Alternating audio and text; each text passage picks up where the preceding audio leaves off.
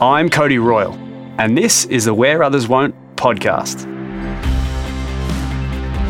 This episode is a panel discussion about creating extraordinary experiences and features Travis McKenzie, founder and CEO of NTSQ Sports and former global events manager at Lululemon, and Jesse Cole, owner of the Savannah Bananas and author of Find Your Yellow Tux.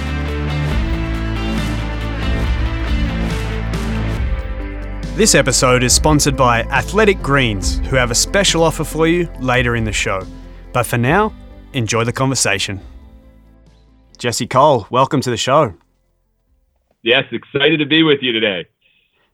And Trav McKenzie, how are you doing, Travis?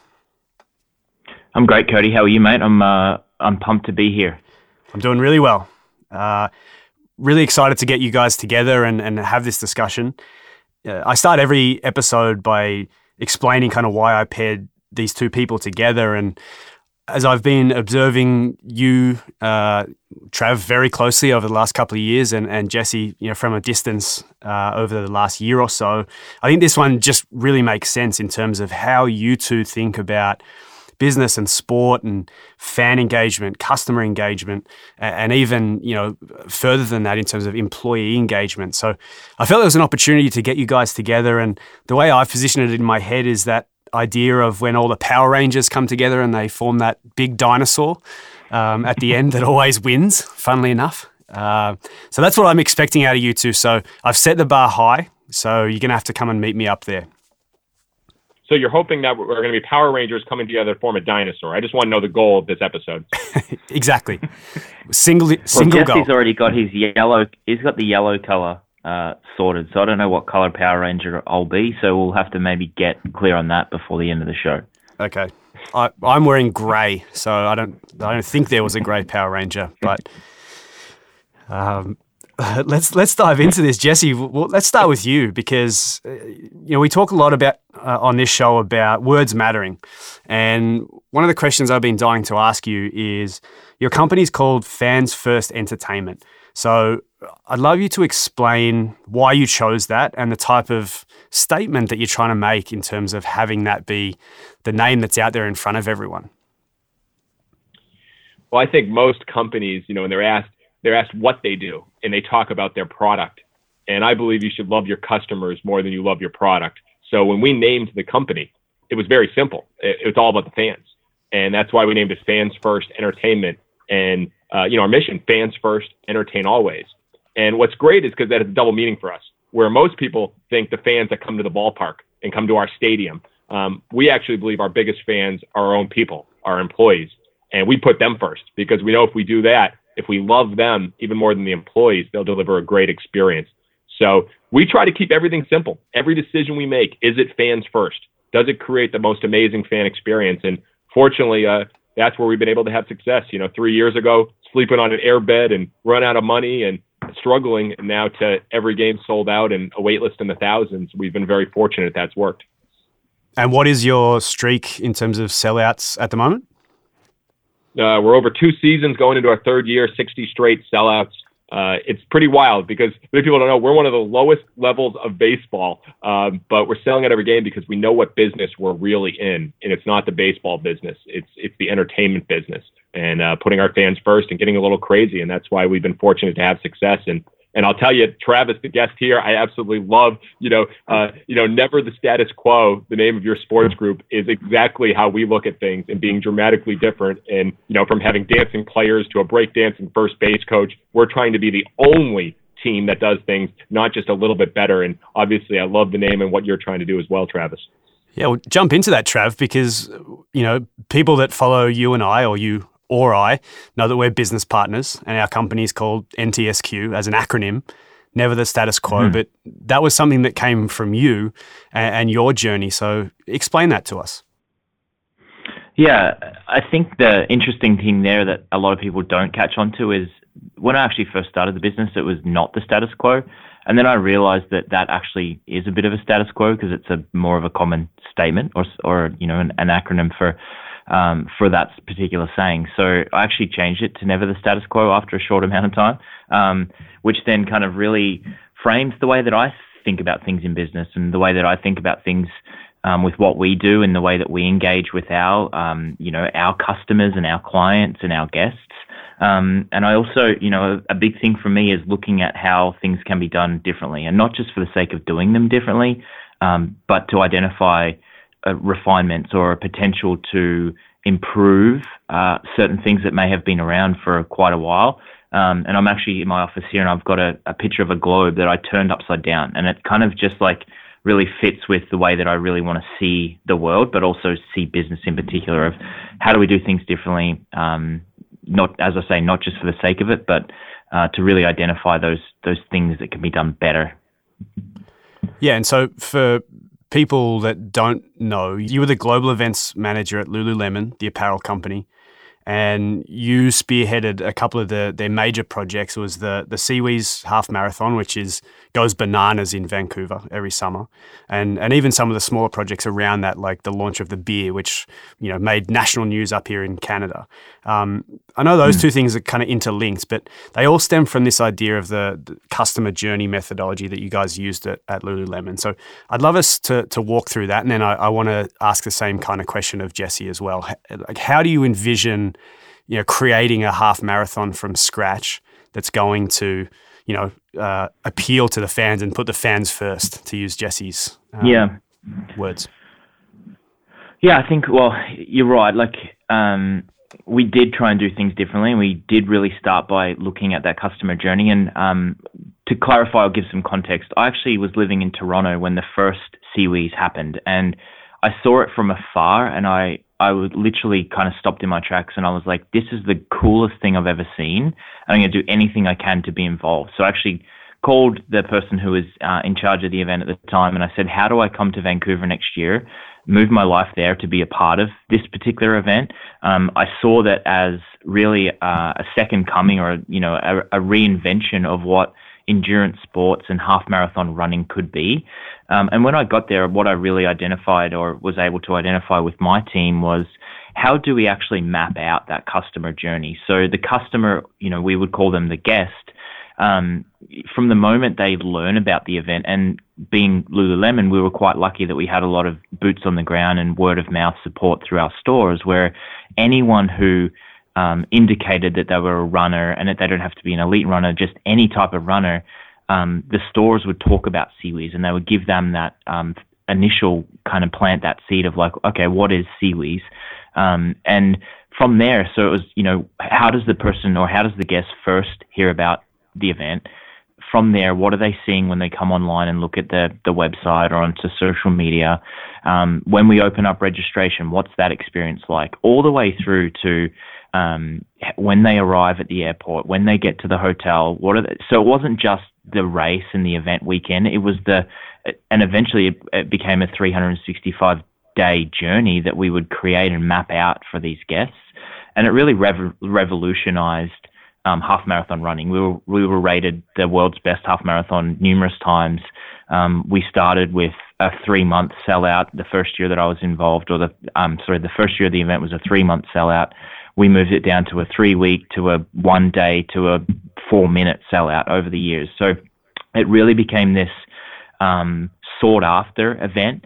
Um, and I was constantly quizzed of, okay, where, when are you taking SeaWheeze elsewhere? But there was this real beauty and magic of having the event in Vancouver, which is the hometown of Lululemon. It was really a love letter to the city and it was a, a love letter to the guests um, and the loyal guests that would come and be a part of that event. So um, yeah, to sum it all up, it was really a part of um, just creating an, an outstanding experience for our guests. And there were so many little mini pieces that went into it that I can go into if you need to. But um, I'd really, I'm, I'm super interested to hear from Jesse around the way that they do it with uh, with his crew at Fan First Entertainment.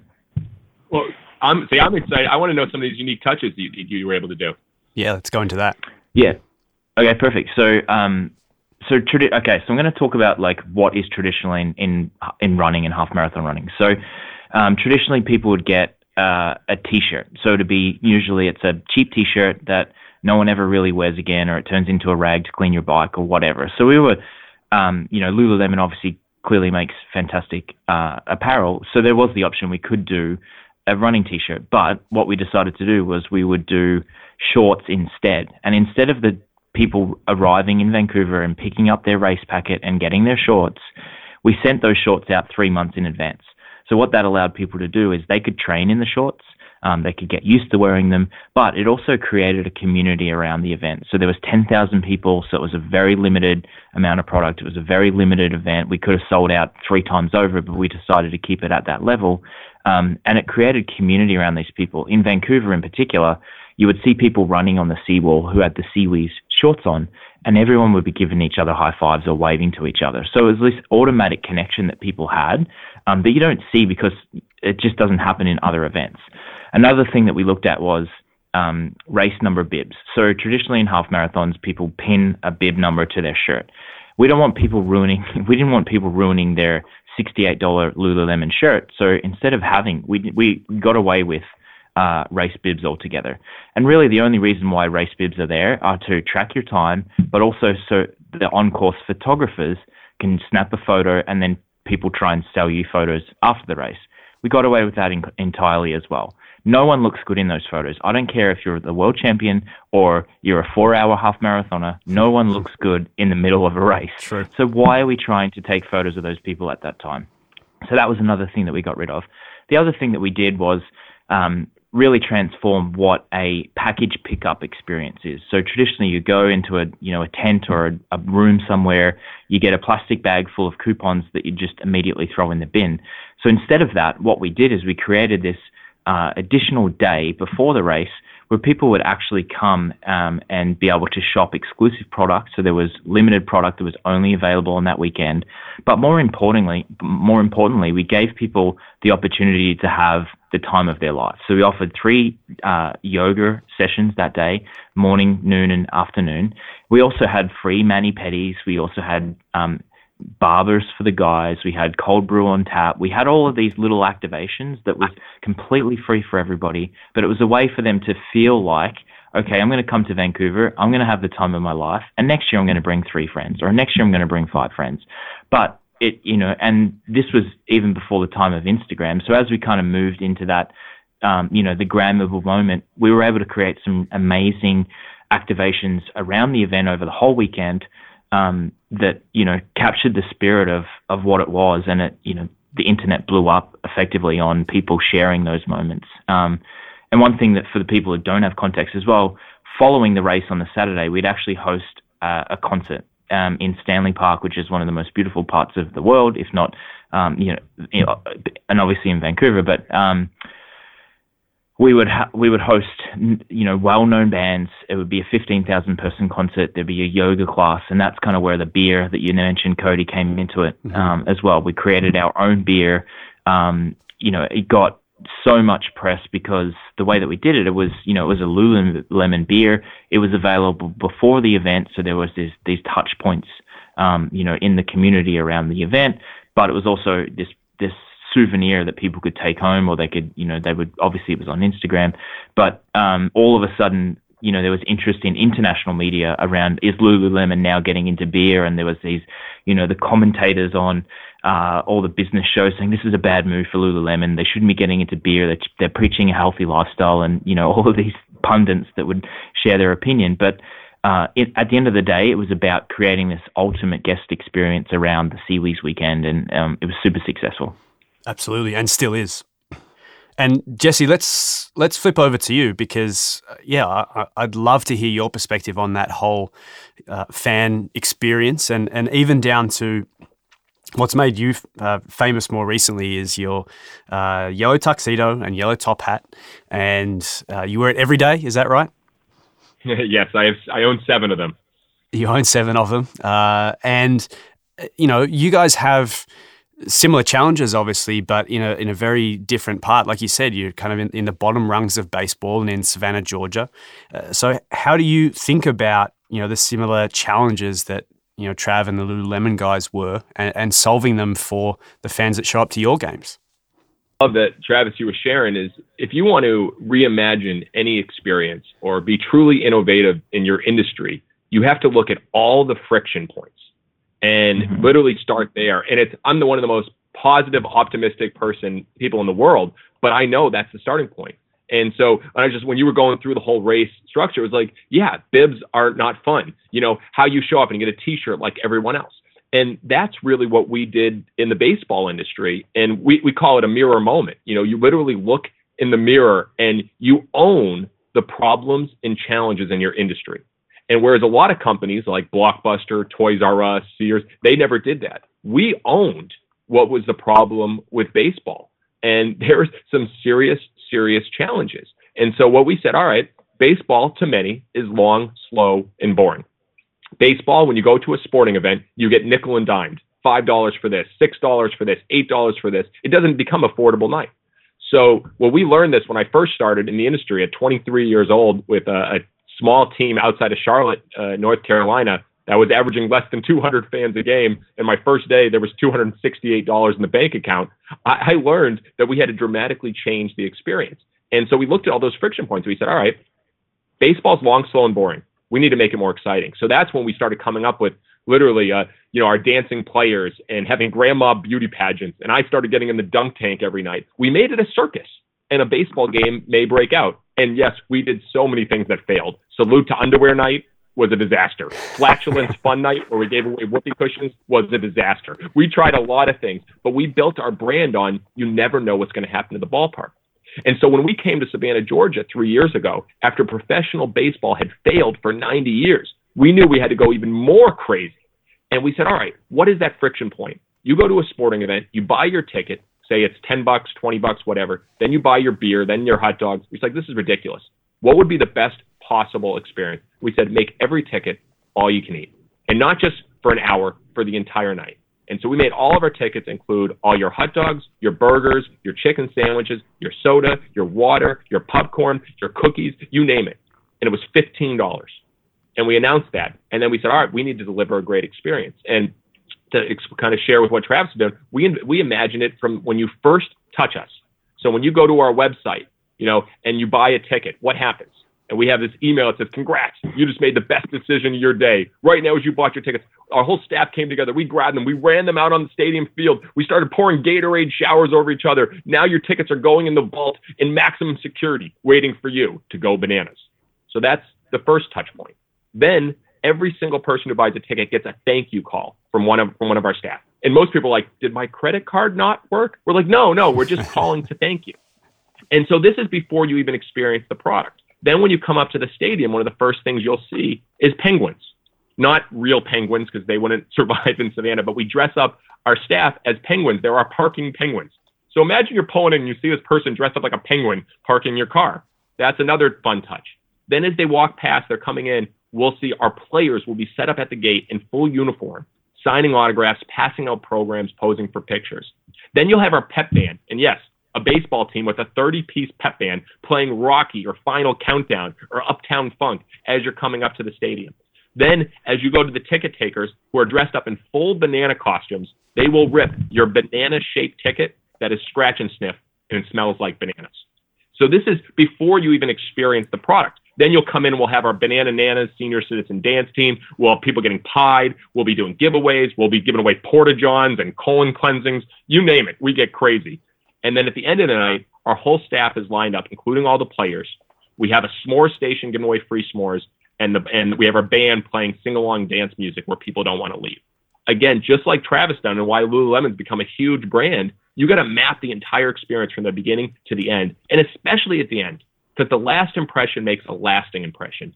And so few companies focus on. Think about how many times you go to a restaurant and nobody even greets you and thanks you when you leave we focus on that entirely. And I think that's one of the reasons we started selling out games because of our attention, because we went crazy. Similar to I love the beer. Lululemon, like, why are they selling beer? Yeah, we did a lot of things. I mean, we sell Dolce and banana underwear, literally underwear, like whitey whiteys with a big banana on the crotch. Um, we did it for attention.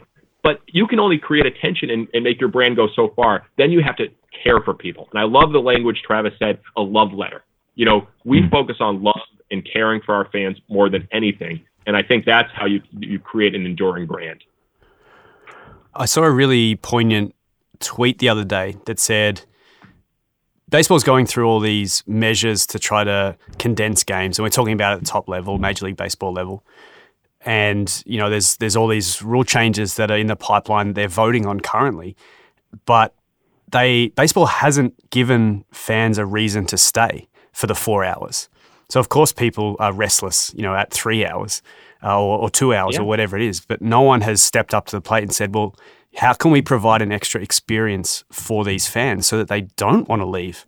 Because you know I, am thinking the same as the New York Times. In this age of quick media and 15 second videos, they've just reported their best year and they do long form essays and commentary and haven't shifted from that. And, and they've been a commercial success because they're providing quality and quality and quality and quality and keeping people on the page reading.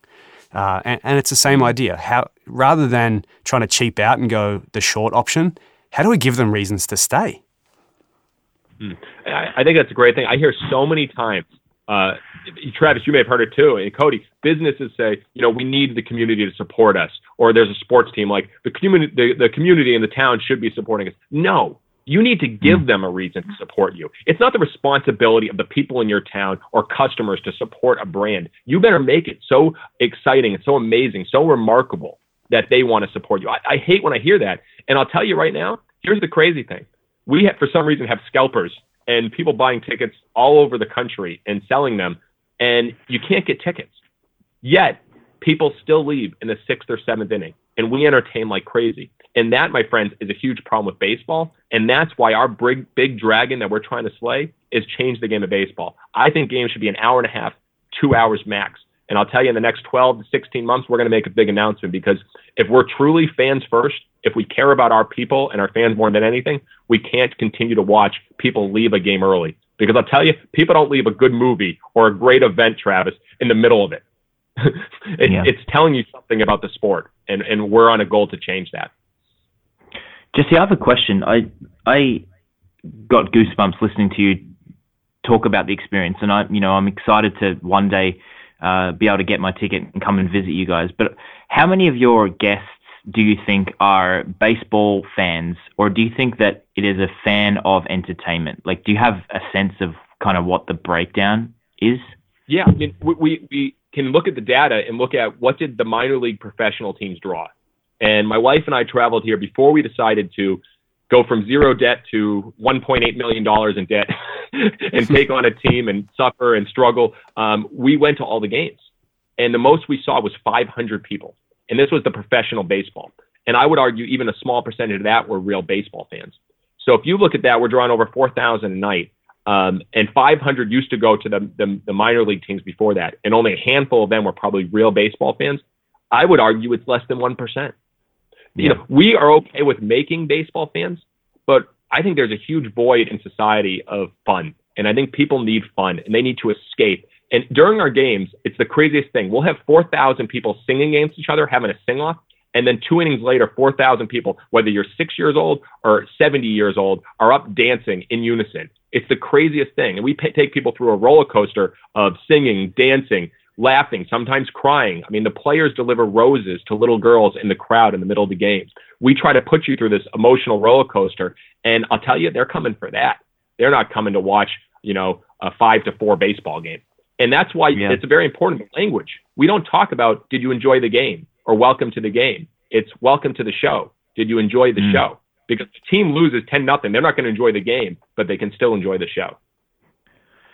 One thing I'm interested in, Cody, and um, you probably are as well. Like I haven't any in any of the the research I've done on you, Jesse, or any of the articles I've read about what you guys have done, or even today, no, no one seems to talk about how the team does. I couldn't tell you what the record is. I couldn't tell you how good they are, how bad they are, and I don't think that that's important. But then coming from looking at it from the athlete perspective or the player's perspective, do they feel like they're second fiddle? And do you have players who have come and realized that maybe it's not for them? And or do you have players who seek out a chance to play for the team because it may be not as serious as the team, you know, three towns over? Here's the crazy thing.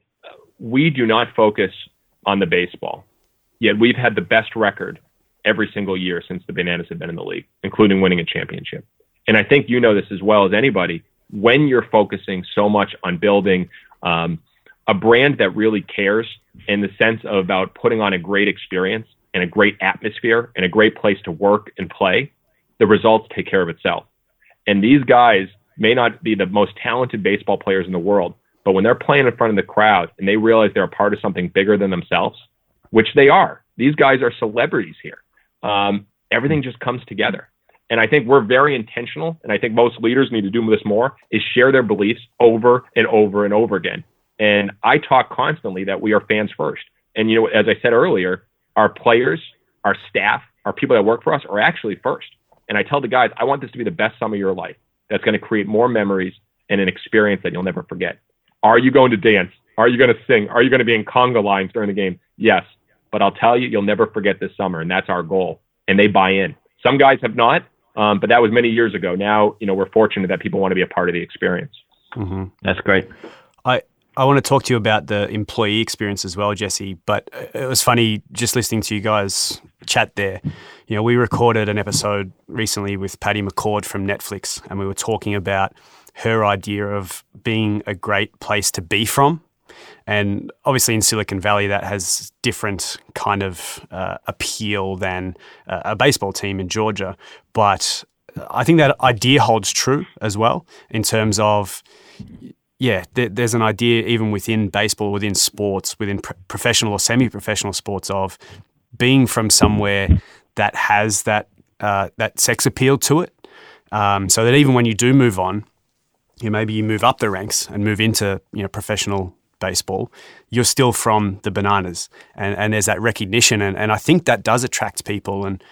Uh, just to kind of continue on with that idea, it's funny because I'm going home after this to write an article about uh, the idea of uh, marketing in coaching and how I would love to see coaches step up to the plate and be on social media and be talking, like you said, Jesse, sharing their beliefs, sharing um, you know as much as they can about how the game works, and and I think that's actually going to attract players even at the professional level.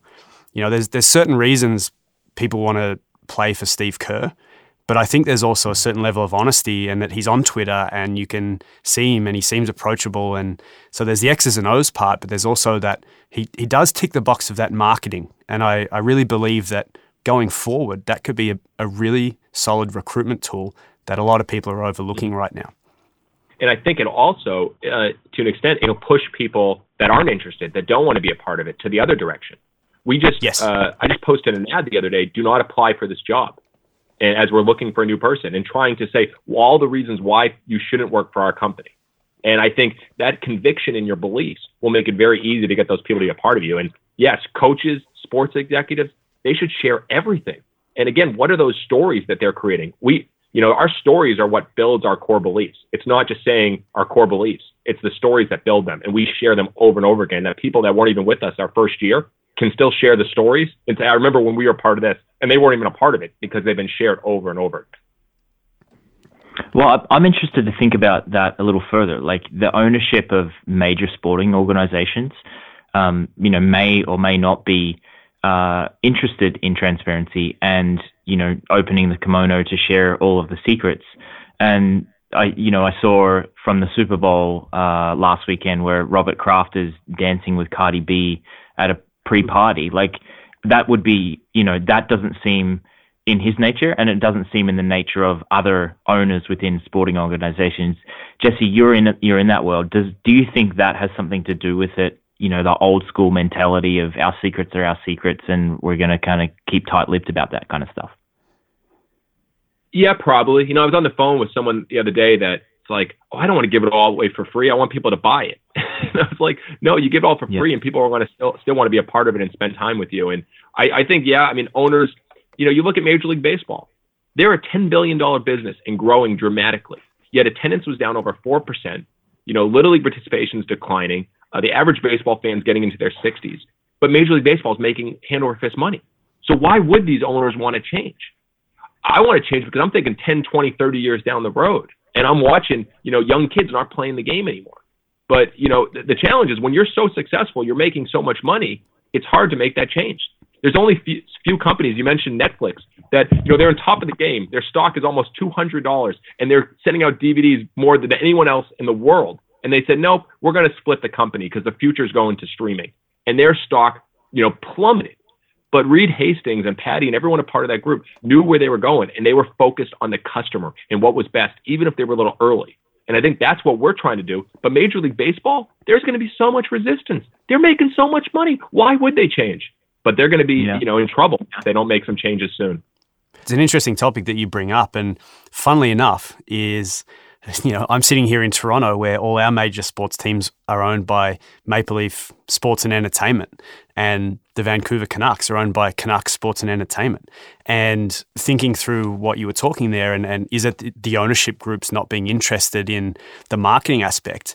It's kind of inherent on them to be interested in the entertainment aspect. It's in their names, you know, like uh, Rogers and Bell, the, the television companies own all of these sports properties in Toronto.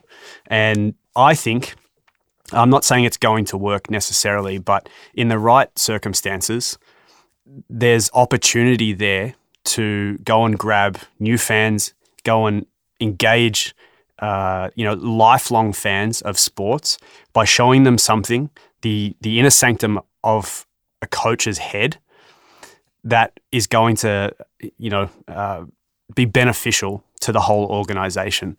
So, you know, I, I, agree with you. I think it's definitely there's an ownership thing, and, and there's also a lot of maybe older coaches that don't want to share the secrets. But I, I, you know, looking to the future and the way things are going in other forms of media and entertainment, including, you know, they've started, uh, you know, fan NFL essentially, where you know fans get to vote on what the play is and who the players are on the field. You know, if we're going that way, you got to keep up. And I think it's a, a, small price to pay to have a coach tweet about one of the tactics, you know, after every game. Couldn't agree more. Yeah. Yeah, I, I agree. Um, I think like we, you know, obviously we're pretty deep talking about sports, and um, I, I, was just thinking about how what Jesse's done uh, and the way that he approaches business and the way that he approaches guest experiences and and the show. I think is actually just as, if not more, relatable to how people can look at their own product that isn't sports. Uh, I think there's so many experiences out there, whether even you just take an employee experience for an example, where businesses may not even consider uh, a, creating a journey or thinking about what a journey is like for one of their employees or you know for their customers in fact so jesse what do you think about that that you know a lot of the principles that we're talking about are actually you know mostly transferable to business Oh, 100%. And I, I think that's, you know, that's where we're trying to go because, you know, the reality is a lot of people do want to work in sports, but when they get into sports, they realize it's not everything they think it is. So we're trying to gear it out to be um, just a great business and a great part of their life. And mapping the journey for the employees is so important. And, you know, we, for the first time, just these past two months, we had our first turnover in three years, and the statistics are staggering. Um, you know, it, eh, people leave a job every 13 months that are under uh, 30 years old, and we for three years had zero turnover, but we finally had turnover. And you know, I'm now on a mission like, how do we eliminate the two weeks notice?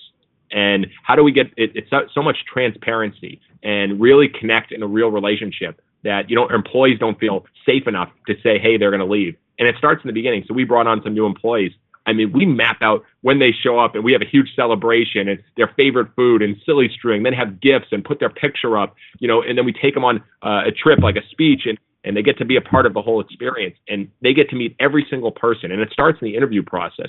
And then here's the crazy thing when people leave, the last day, we bring them together and have the biggest party and every single person on our staff writes a thank you letter to them and shares memories and they read it out loud and then we give them a plaque and with all their, their greatest accomplishments with the team. And then we produce a video of all, we film everything year round. So we show a video of all their highlights and it becomes emotional.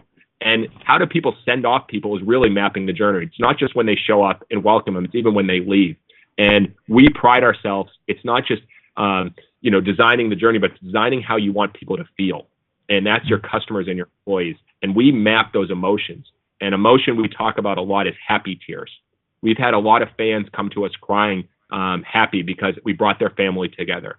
And our staff has cried when they've left and happy tears because of the experience they had. When you can create that emotion, you're ho- you're doing something right that will make a profound impact on people. And I always say moments matter meaning. Create moments that show people that they matter. Incredible. It's funny because to your point, Trav, you know, we can reapply this whole methodology and all of these ideas to so many different industries, uh, you know, domains, all these different experiences uh, that we're going through in life, including, you know, geez, you can go personal. You can you can redesign the experience with your wife, with your kids. Um, you know, redesign your experience with with alcohol if that's something that you struggle with. You, you know, the, the same methodologies of asking why. You know, why are we doing this? I think they certainly intimidate a lot of people because it feels restrictive and it feels like you might be maybe taking extra time on something rather than you know, to use a, a Gary Vee ism, you know, executing.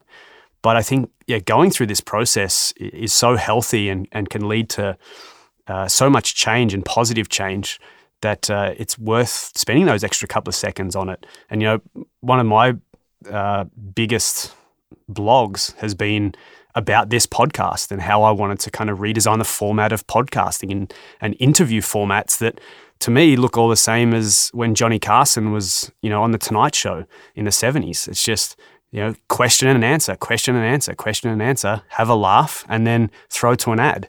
And to me, that wasn't good enough. So, you know, you can sit down and redesign podcasting even as a, a really new format. Like, why can't we sit down and look at that and say, what's the experience for the listener? Do they want to hear this person talk about their book again? Or can they get that from Tim Ferriss? And on my show, we can actually, you know, problem solve. And, you know, my what I want out of this is I want people to run out of ink in their pen because they're making so many notes from you guys.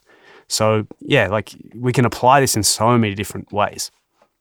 I think that it bec- it comes down to laziness. Like I think that some people become so um, lazy, for want of a better word, that they don't even consider taking the time. They know that things can be done better. They know they want to do things a, a different way, but they don't actually think about it. And it's not. It's a learned skill. Like it's not something that you can kind of just pick up. It's it comes with practice. Like thinking about, mm-hmm. you know, you could even go tomorrow and think about, okay, how do I want to approach my commute or uh, how do I want to interact in that next meeting? Like thinking about how you show up personally is an example of how you can create this experience or this map this journey.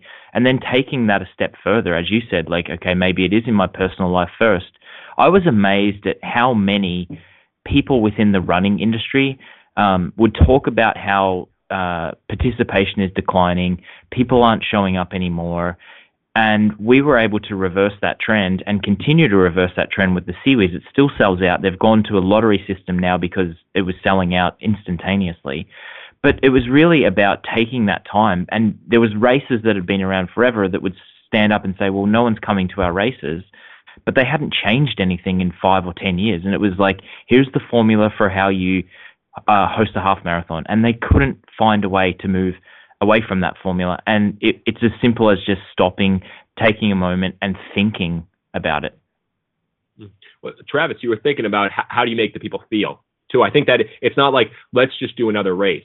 I think so yep. many companies and people are focused on just being a little bit better, a little bit faster, a little bit quicker. They're focused on the er, but you were focused on, you know, what could we be the only one doing? And I think only is probably the most important word in marketing and creating attention. And you and it sounds like Cody as well with the podcast. It's like you're thinking about how people are going to feel. We don't want this to be mm-hmm. like everyone else.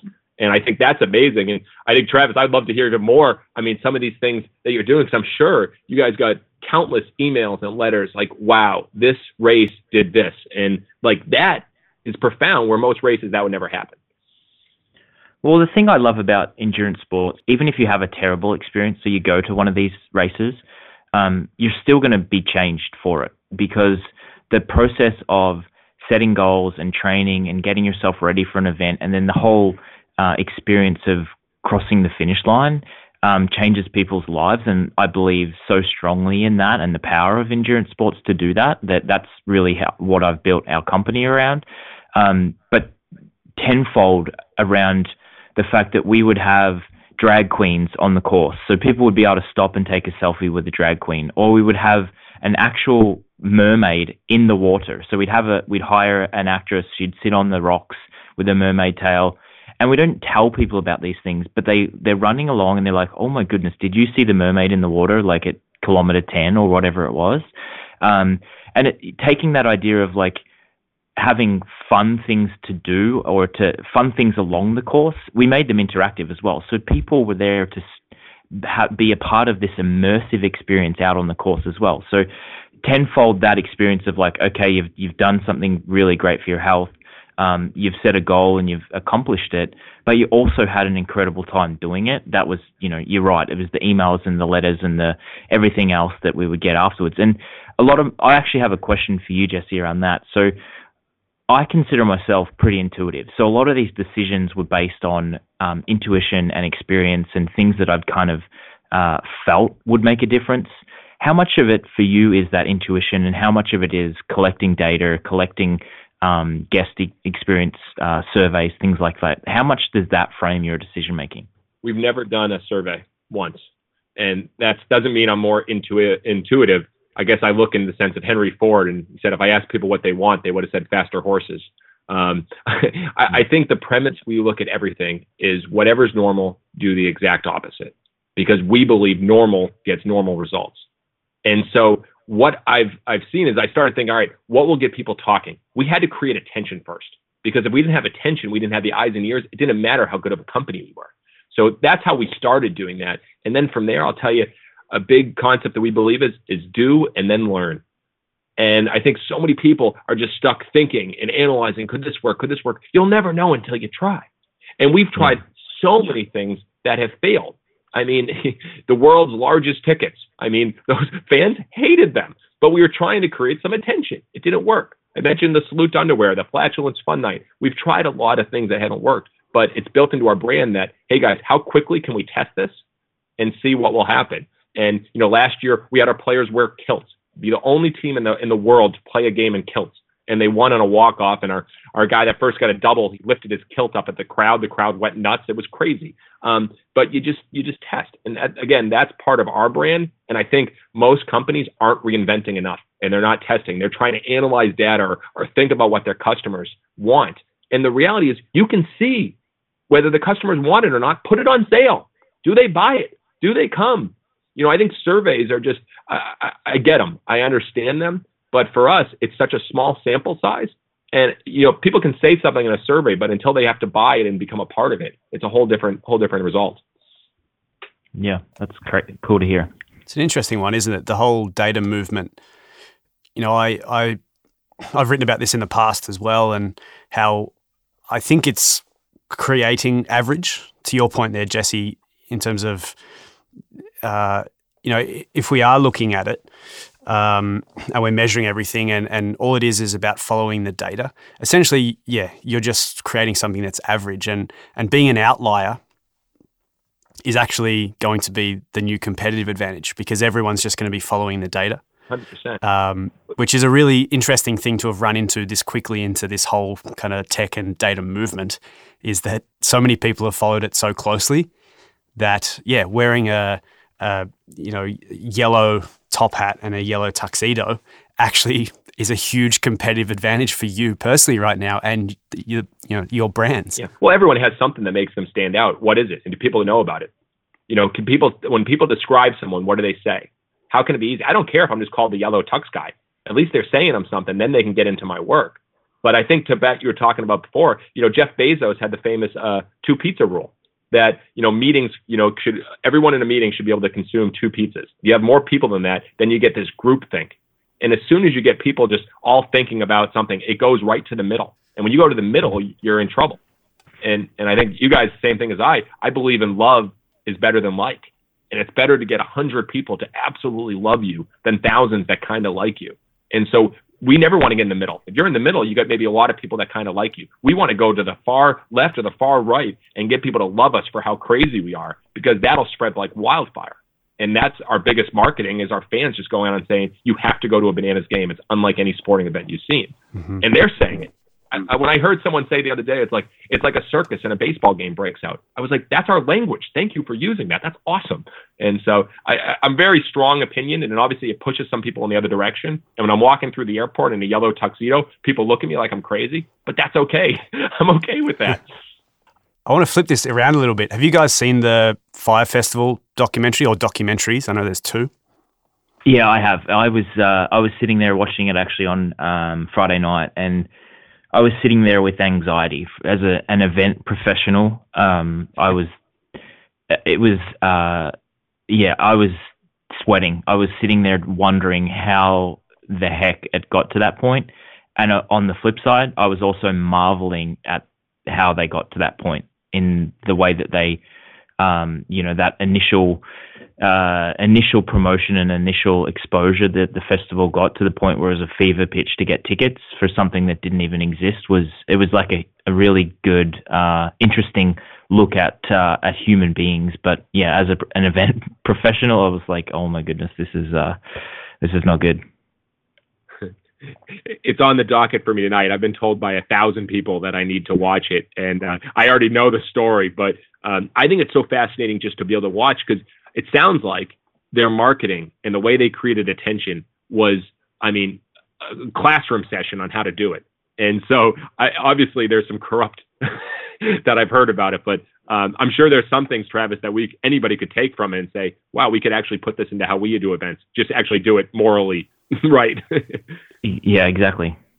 Completely unparalleled in terms of the idea, the the backdrop. You know, having. Uh, an app that it was based around. It wasn't just some music festival. It was designed to bring attention to a a, a new way of being able to book celebrities for parties.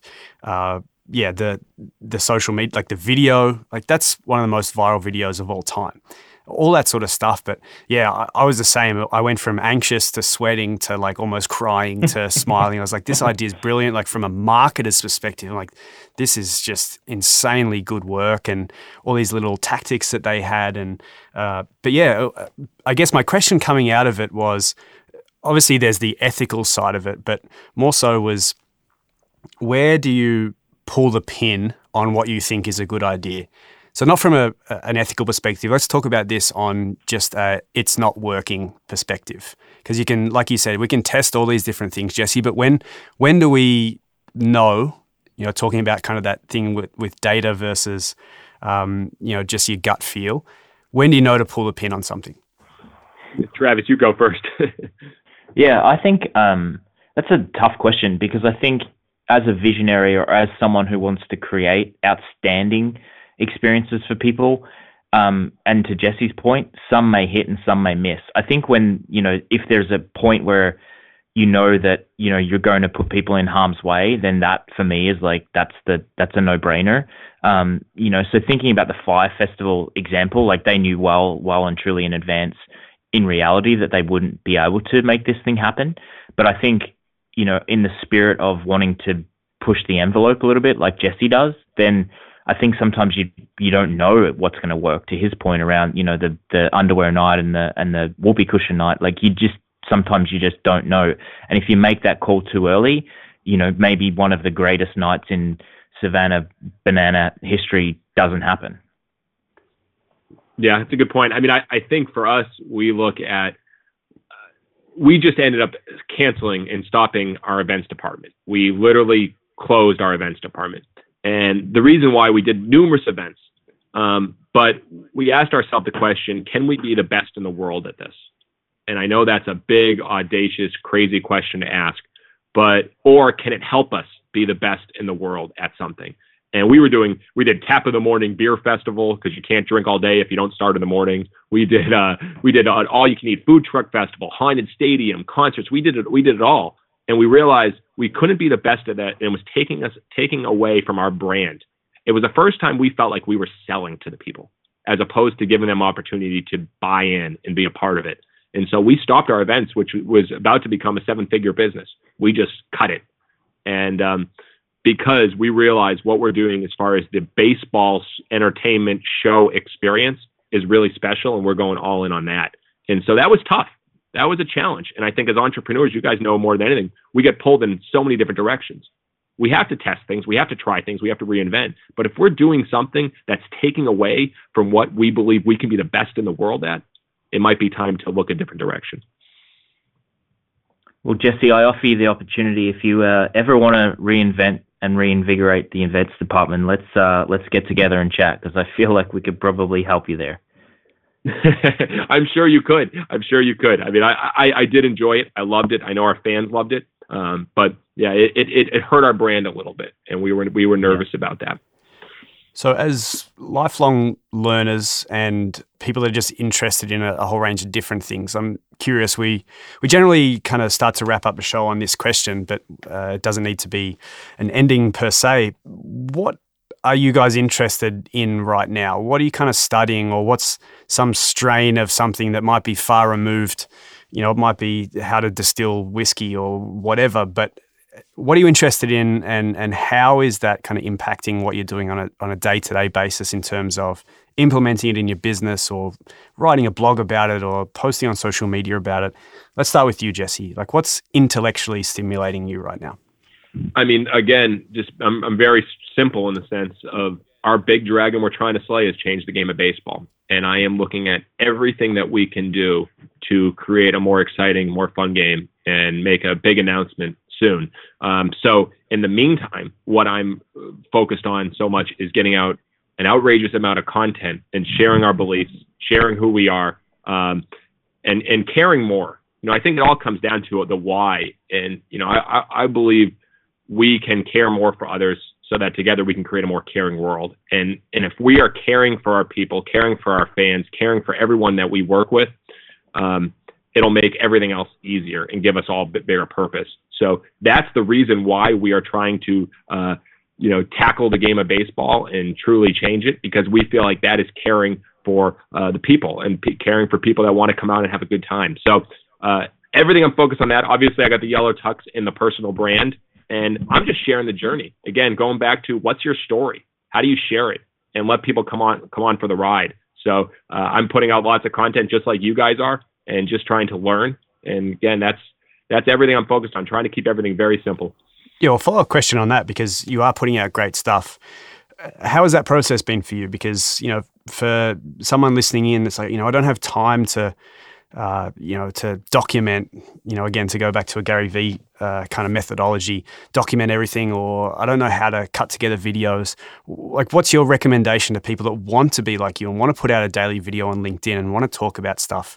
uh, from someone who you know you're an owner and you are being pulled in all these different directions. So h- how have you addressed uh, getting all that content out, formulating it in your head, um, learning how to speak to camera, all that sort of stuff? Just start. I wish it, you know, I say at the end of every video, almost stop standing still, start standing out. Um, I had no one helping me. I just started turning my phone on me, doing one minute boosts, um, you know, literally started just writing little blogs. I'm not a great writer, but I wrote 159 blogs before I posted one out. Then I worked with a publisher, sent them to a publisher. I got help. So I think eventually you can buy time. And we have now a full time videographer who helps me a little bit. I'm probably going to bring on another one to help me more full time. But I started, I made a commitment to myself. Just like, you know, three years ago, guys, I made a commitment to the thank you experiment. And I'd write one thank you letter every single day.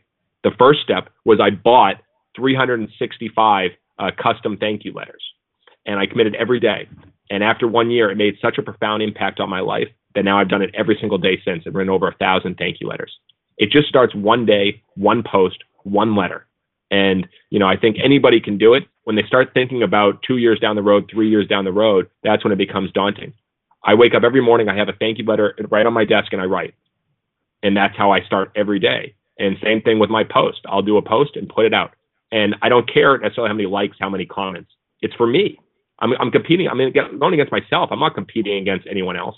So I didn't have all the answers. I had no one liking and commenting when I first started two years ago, and now it's obviously grown. But uh, it's just starting. It's it's stop caring what other people think, and just try to put stuff out there and and share your beliefs and share your story. Couldn't agree more. There are so many brilliant blogs and podcasts out there that I stumble across that haven't done anything since 2016, and they did five episodes. And to your point about being only, you know, only is scary, but uh, you know, Travis and I have this saying that the tough times and the five uh, five read blogs are the ones that you end up writing about in your autobiography at the end. It's not the ones that get twenty thousand hits. Uh, Trav, what are you researching at the moment? What's kind of stimulating you in terms of your world and the things that you're taking in? Yeah, I think, um, and Jesse, just so you know, uh, there's a bit of a Gary Vee connection here. We, uh, I was actually in the office uh, interviewing Andy Krainak for our uh, our website innervoice.life when you were in the office uh, a couple of months ago now, um, and I heard the uh, receptionist talking about the guy in the yellow suit, and I kind of turned around and, and you were there. Um, so there's a little uh, we crossed paths, but didn't know it, didn't even know it at the time.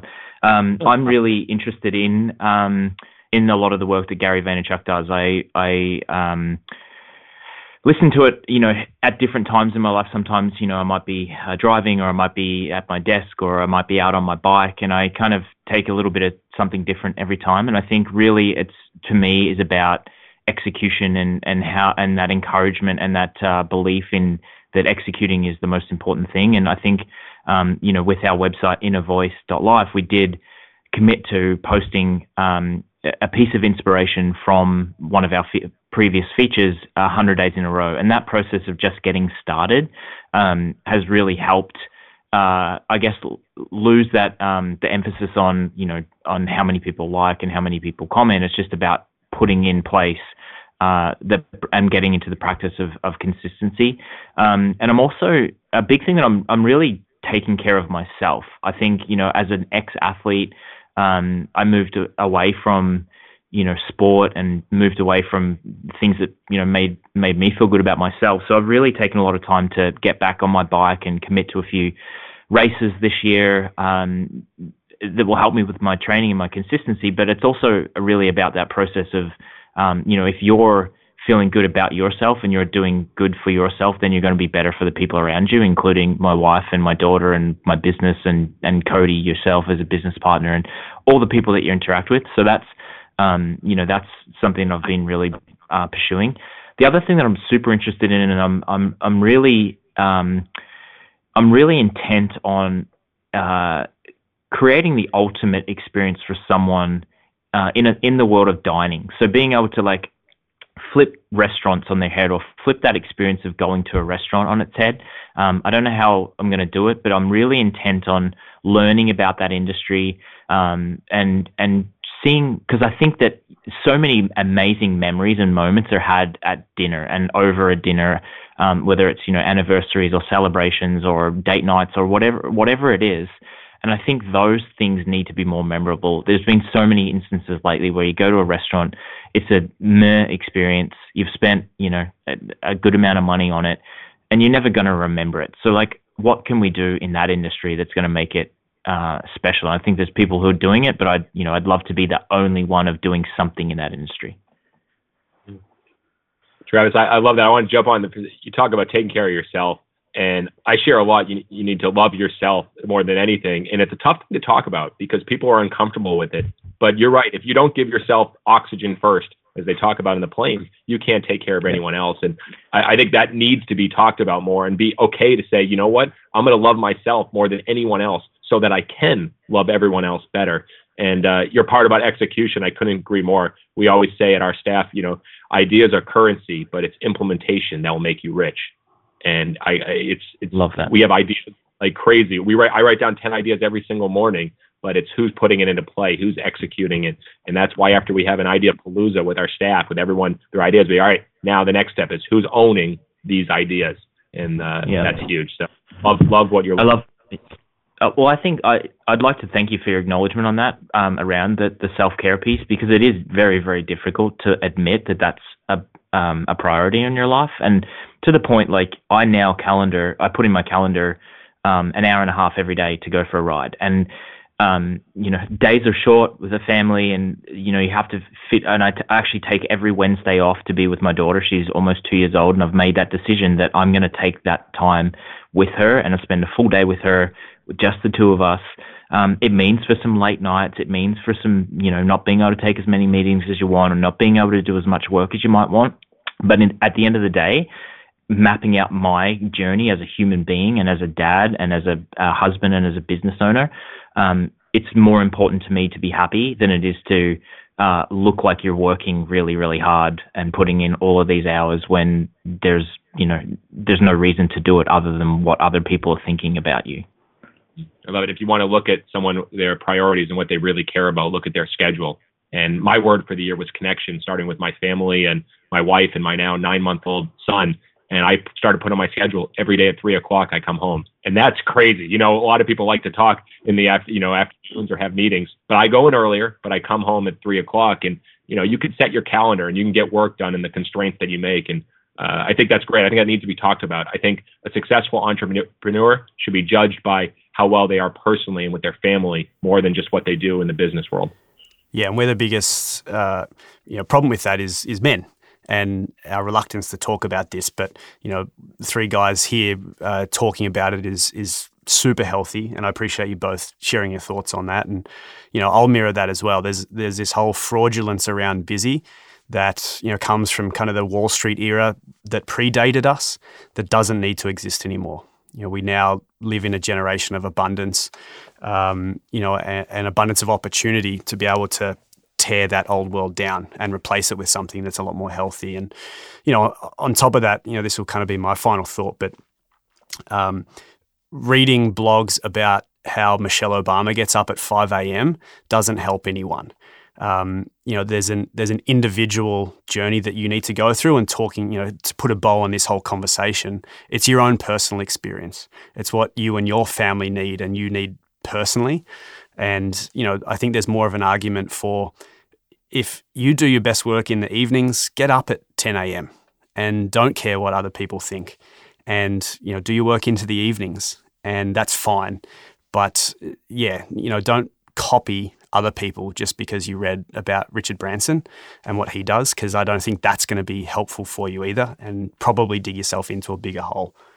Um, mm. So I'll uh, I'll leave. Well, one what yeah, go for it, Jeff. One thing I have to, I, I just have to add to that, like one thing I've also had to let go of in that process um, is this like zero inbox or like getting back to someone in a timely manner, um, because my schedule is different, and I'm, you know, I will work when I when I'm motivated and ready, like get out of my way because no one will stop me. Um, but the idea of like you need to be always available as well uh, I think needs to be discussed. Like being able to be connected with people is amazing, but like there shouldn't be this this expectation of people that they're going to get back to you right away, or they're sitting there waiting for your email or your message.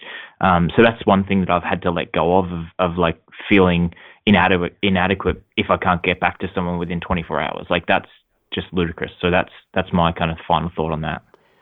Well, I have run out of at least space on my piece of paper. So I'm sure that uh, everyone listening at home has as well.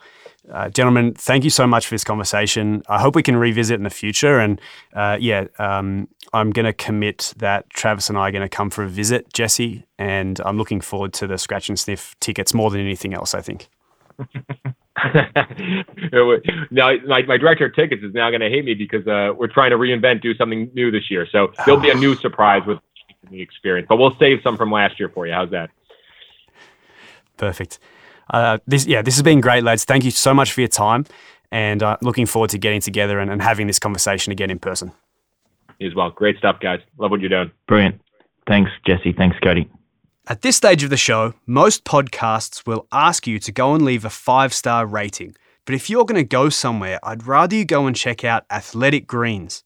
If you follow me on social media, you'll see me doing two things exercising and traveling. At my last checkup, my doctor told me I had the lowest cholesterol she'd ever seen, but I was crucially low in a whole range of vitamins and minerals that I'd never heard of. And as a result, my hair was in terrible shape. I went looking for the best all in one solution I could find, and I landed on Athletic Greens. I found it an easy habit to get on board with. A simple routine of one scoop in some cold water every morning before I have breakfast, and I have all my bases covered. And now my hair is back to normal. And if you still don't believe me, I'm an Australian promoting a product created by a New Zealander, so you know I'm not joking around. I can't stress this enough. Jump over to athleticgreens.com forward slash Cody and claim your special offer today. Five free travel packs with your first purchase. athleticgreens.com forward slash Cody. The Where Others Won't podcast is recorded at Apollo Studios in downtown Toronto and is produced and edited by Adam Esker. You can book me to speak by the Where Others Won't book or send me an email at codyroyle.com.